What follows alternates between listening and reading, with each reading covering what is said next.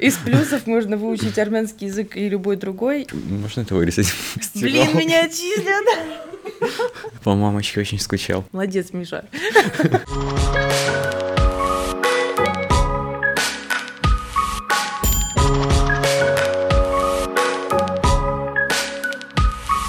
Всем привет! Это подкаст «Думай сам», подкаст о трендах в образовании и студенческой жизни. Меня зовут Юля Коршунова, и я ведущая этого подкаста. Сегодня мы будем говорить о неотъемлемой части студенческой жизни, ну не для всех, но для четверти студентов точно, это общаги. Каждый год тысячи школьников и студентов переезжают в другие города, чтобы учиться в выбранном вузе. Некоторые живут с родственниками, как это делала я, кто-то начинает снимать квартиру, собственно, если у них есть деньги, ну а примерно четверть студентов заселяется в общежитие. Поэтому сегодняшними нашими гостями являются студенты, уже выпускники финансового университета, которые жили в общежитии. Это Миша и Саша. Привет. Привет. Привет. Я Миша. Я Саша, и мы учились на факультете социальных наук и массовых коммуникаций в финансовом университете. Успешно закончили С его отличием. в бакалавриате. Да, с отличием. Миш, Саша, расскажите, а почему вы вообще заселились именно в общежитие, а не какой-то другой либо вариант? Мы бедные.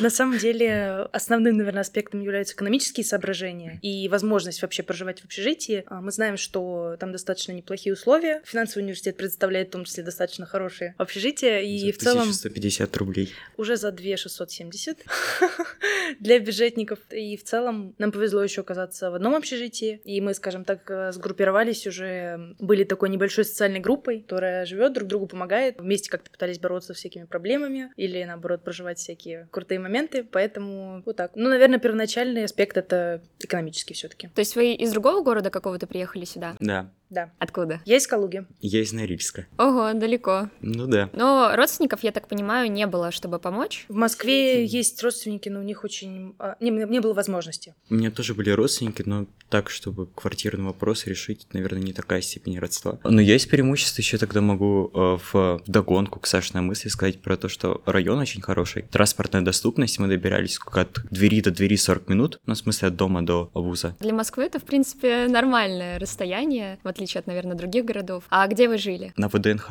Бориса Галушкина, Мгм. 11, да. Мы еще жили так забавно. В конце, когда все утряслось, мы жили... Я жила в 15.05, а Мишаня жил в 13.03. То есть у нас даже Я такие сначала в зеркальные. 15.05. 15.04 ты жил, 04. да. То есть Да. мы сначала В были прям метрах. соседями, да, в двух метрах. Мы постоянно ходили друг к другу. Ну, скорее я ходила к Мише. Мы смотрели всякие видео, а, пытались работать, просто наблюдали прикольные закаты. Потому что высоко и очень красиво видно ВДНХ, там Останкинскую башню. Прикольно. Ну, я как человек, который в общежитии не жил, я не знаю всех вот плюсах и минусах, я только наслышана о том, что обычно люди, которые живут вместе в общаге, это такое прям комьюнити, они вместе как-то проводят классное время и появляются куча друзей именно из общежитий. Но с другой стороны, я наслышала о том, что не хватает личного пространства, вы все время с кем-то живете, вам приходится налаживать совместный график, например, кто-то приходит поздно, делает домашку, э, зажигает свет, а другой человек хочет поспать. Было ли такое у вас? Когда расписания не совпадали, да, было. Как-то всегда могли договариваться. Ну вот конкретно на нашем кейсе у нас была дружная комьюнити внутри одной комнаты. Возможно, у кого-то было не так. В очередь хочу заметить, есть э, некоторые тонкости, например, в женском блоке возникают э, драки по поводу окна.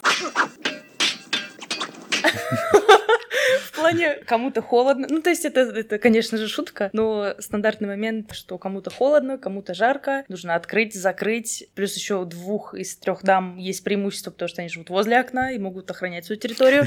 Вот, поэтому, да, конечно, были такие моменты. Законы джунглей. Да, да, да, выживает сильнейший. We fight for our survival. Вот, но на самом деле вроде стараемся все сдружиться. Знаю, что есть кейсы, когда а, люди не находят общего языка и даже переселяются из комнаты в комнату, потому что, ну, просто в том числе, возможно, по каким-то особенностям менталитета, потому что ко мне вот, например, в блог въехала девочка, а, которая жила с двумя афроамериканками, и они просто, ну, то есть там не совпадали даже просто по стилю жизни, потому как вообще они видят э, вот это вот совместное проживание и так далее. Так, э, да, здорово. Относительно дружности могу сказать, что зачастую, если именно вот такие вот э, тесные связи, это в рамках одной комнаты. У нас, например, на этаже между комнатами не происходит взаимодействия вообще, если только негативные. Там а кто-то шумит ночью, поет песни и так далее. Но не скучно точно. День рождения. Не скучно. День рождения обожают, да, все зажигать свечки, хотя не для этого делать. Хотя стараются минимизировать ущерб, но все равно, да, есть такие проявления, которые негативные.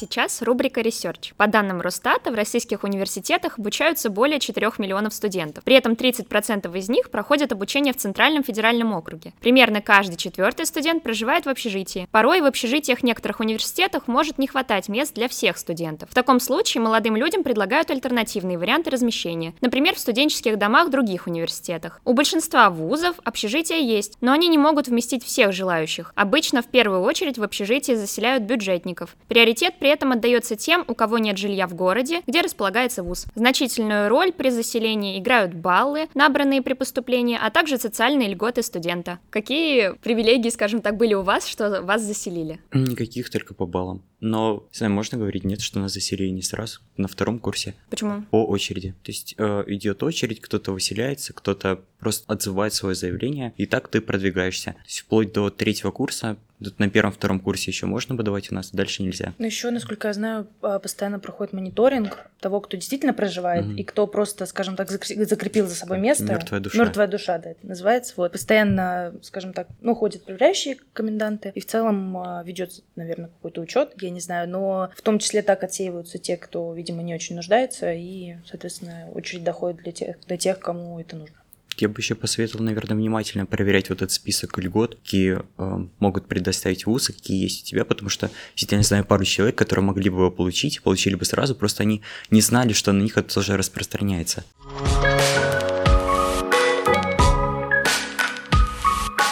Как вести общий быт в общежитии? Например, вместе как-то готовить или убираться? Как, это, как эти вопросы решаются? У нас вообще забавная ситуация возникла. Мы в рамках блока, у нас в блоке две комнаты, соответственно, живут по три девчонки. И у нас не было контакта между комнатами. Постоянно была гора посуды в предбанник, я это так называю, и засор в ванной. И спустя, наверное, только несколько месяцев мы вышли, устроили сельсовет, где каждый высказал свои претензии. Так, так и так, вот это не нравится, давайте как-то решать совместно. Только после этого у нас как-то более-менее вообще, ну, то есть был такой конфликт в скрытой форме, который уже переходил в явную, открытую форму. А самое главное — это разговаривать и говорить о том, что не нравится конкретно, чего бы вы ожидали, что ну, без разговора, без диалога это никак не решить. Да, как будто самое главное не стесняться, потому что другой человек действительно может просто не знать, что он да. делает что-то не так, что вызывает дискомфорт у других. Получается, приходится социализироваться. Не у всех есть опыт вот этого совместного проживания. Приходят только вот родители, где у них была отдельная комната, где они сами могли обустраивать свою жизнь, и просто не знают, как действительно совместный быт внутри одной комнаты вести. Ну, несмотря на все сложности, вы сказали, что есть и какие-то классные истории. Можете ли вы какой-нибудь из них поделиться? Внесенные ветром документы. А, у нас был кейс, а, один из наших друзей. А, не гражданин. Не гражданин России, не гражданин Российской Федерации, да. Вы вводите ваш подкаст на международный уровень. Да, мы вводим на новый уровень, и у него была проблема такая, что он не успевал, ему нужно было срочно уезжать из общежития, и он был уже внизу, вне общежития, а жил на 13 этаже, и он попросил коллегу скинуть документы с окна. И они пролетели... Так было бы быстрее. Потому что так было быстрее. И они прилетели на козырек перед общежитием. И то есть никто не знал, как, как их вообще снять оттуда и как объяснить ситуацию. Вот, это было очень странно, соответственно, весь процесс затянулся. У нас даже есть э, видео доказательства. Вот. Из таких ситуаций, в которые мы попадали, ну, наверное, это связано с возможностью совместно провести время, когда у нас э, горели сроки по одной из работ, нам нужно было сделать коллективную работу, и мы до 4 утра вместо того, чтобы работать, смотрели «Сердца за любовь». Потом пришел наш коллега в полпятого и такой, вы тут работаете? Перед которым нужно было читаться, и он к нам зашел в комнату, мы резко взяли ноутбук и сказали, да, мы сделали пятиминутный перерыв и работали все это время. Надеюсь, он не будет слушать этот подкаст. Миша, а у тебя есть какие-нибудь такие истории? Нет, я всегда все вовремя делаю.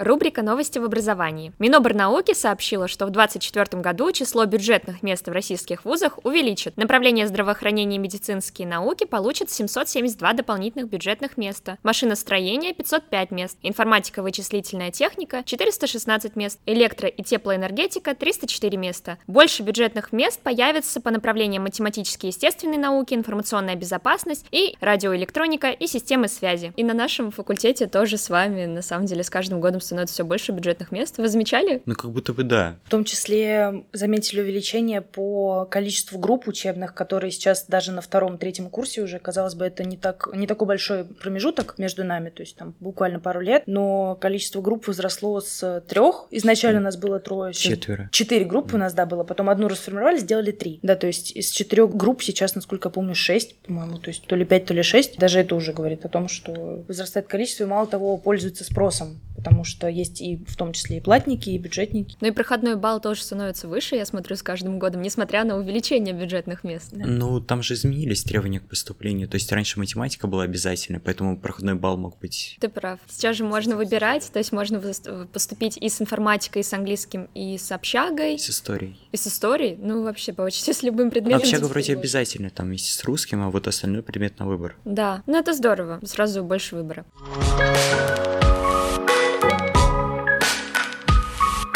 Какие плюсы и минусы вы могли бы выделить в жизни в общежитии для тех, кто сейчас размышляет, где ему жить, когда он переедет в ВУЗ? Не в ВУЗ, ну, в город, где находится ВУЗ. Давайте начнем с плюсов, чтобы не отпугивать сразу. Дешевизна. Ну, вообще, может, стоит начать с того, что есть разные типы общежитий.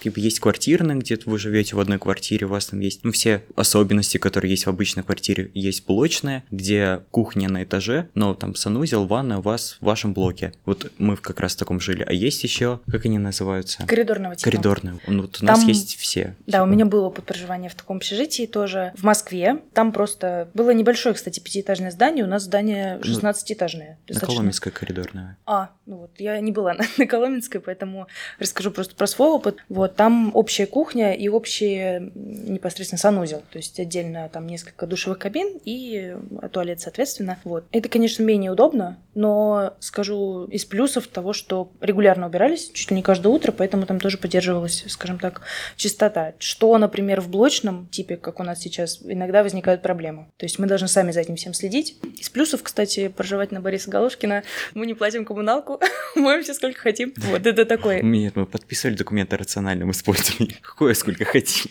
Извините, вырежьте. А хотим мы рационально, правильно? Да, ну, да. свет я только под в самый последний месяц задумался выключать, я даже не знаю, что он выключается. Слава богу, целом, что хорошо, а, достаточно такая открытая система, то есть можно прийти всегда к директору, к администратору с любым вопросом, то есть начиная от здоровья, там вызывали и скорую, и где-то там давление померить, там, не у всех есть в таком возрасте, но проблемы бывают разные. Начиная от этого и заканчивая тем, что у нас, например, в общежитии открылась столовая, насколько помню, она работала до этого несколько лет назад, но закрывалась. В ковид? Да, да, она закрывалась на время ковида, и сейчас ее заново открыли, сделали ремонт, там очень здорово, достаточно вкусно, по цене тоже все ок, то есть есть там комплексные наборы. Это доступно, и это всегда приятно, потому что, переезжая в другой город, ты не всегда знаешь, как вообще обустроить свой быт, и в том числе свое питание, потому что если раньше там готовили родители, или, может быть, ты готовил, то здесь не всегда это удобно. Тогда позволяет, скажем так, в рамках разумного получать необходимые... Есть, короче. Ну да, и в целом тебя-то в это общежитие хорошо интегрируют. Там есть и студенческий совет общежития, и социальный совет. То есть, если у тебя есть какие-то либо организационные вопросы, либо вот проблемы социального характера, там есть вот институциональные органы, которые тебе помогут. Есть всякие дорожные карты, там есть беседа общежития, куда в закрепе выделены магазины, куда можно сходить. Кстати, было очень много магазинов вокруг, все, кажется, все вот магазины масс-маркета были в пяти минутах ходьбы. Вот еще вот эти, э, помнишь, скидочные карты да, Да, да, у нас очень умно сделали в беседе общежития, кто-то догадался отскринить свою скидочную карту, Дикси, там еще несколько магазинов, и все, у кого нет своей карты, они просто используют, и там же начисляются баллы. Короче, кто-то очень хорошо очень хорошо живет. Да. Я еще хотела добавить вот к Мишиному комментарию про инфраструктуру и вообще в том числе про внутреннюю наполненность. У нас даже была музыкальная комната, где стоял фортепиано, и люди могли в том числе заниматься как-то творчеством. А сейчас на нескольких этажах открыты вот такие вот коворкинги, где можно подготовиться к экзаменам, к каким-то зачетам, в целом заниматься своими делами вне комнат. Но там нет компьютеров, то есть это просто комната, где есть стол, стул, стулья и вот Ну там, кстати, занимаетесь. вроде на этом шестом этаже есть э, стеллажи с книгами. Да, есть, есть библиотека, есть спортивный зал у нас, в том числе тоже бесплатный, можно туда сходить. Вот. И у нас сейчас еще появился новый директор. Вот она еще позаботилась над тем, что была проблема. Вот, кстати, одна из проблем, негде было сушить вещи. То есть комната она достаточно небольшая по площади, но если еще выставлять сушилку, стирать вещи нужно, то а это... в коридоре как бы сушить нельзя, а в коридоре сушить нельзя. Да, Пожарная безопасность. Да, противоречит правилам пожарной безопасности, там везде навешаны эти объявления, и как будто бы была с этим проблема, но у нас, например, на 15 этаже открыли специальную сушильную комнату, то есть один из блоков взяли полностью, э, снесли там стены, это большая такая сушилка, куда все приходят и воруют чужие носки. Вот. Мы так плавно перешли на минусы, но ну да ладно. В общем, э, со стиральными машинами небольшая проблема, потому что они у нас крупные, они называются производственные, насколько я помню, то есть там большая вместимость, но их всего там 4, 4 штуки на все общежитие, на 16 этажей, да, то есть это колоссальная нагруженность, и в будние дни, если можно, еще, потому что, например, первые курсы, они по утрам зачастую все в университете и так далее. Сейчас, будучи магистром, уже попроще с этим стало. И благо график позволяет удаленная работа, вот. Но раньше это были большие проблемы, потому что на выходных там чуть ли не драки. Да, обычно там это очередь не живая очередь, очередь пакетов. Очередь пакетов, Где выставлены вот эти в ряд пакеты. Да, если кто-то влез не на свое место, там в беседе пишут гневные слова, мне кажется, будут поджидать скоро, кто там влез вообще. Вместо порошка мышьяк под вы остались друзьями с кем-то, с кем жили раньше? Да, конечно. Да. Ну, то есть можно точно сказать, что общежитие — это место встреч будущих друзей. Да, то есть как-то общий быт, ну, вплетается в вас, мне кажется, если это суметь пережить, вот первое время, так притереться друг к другу, то дальше уже легко доживете, и потом останетесь в жизни друг друга. Ну, хочу сказать, что это не всегда. Вот я прожила с девочкой, соседкой, у нас были достаточно хорошие взаимоотношения, но потом она съехала, и мы, естественно, не поддерживаем вообще никакой контакт. То есть мы просто сожительствовали в благоприятных взаимоотношениях будучи. В дружбу это не переросло. Ну, как будто бы все равно так никто не был разочарован. Нет, нет, никаких как, э, каких-то крупных конфликтов и разочарований не было, это правда.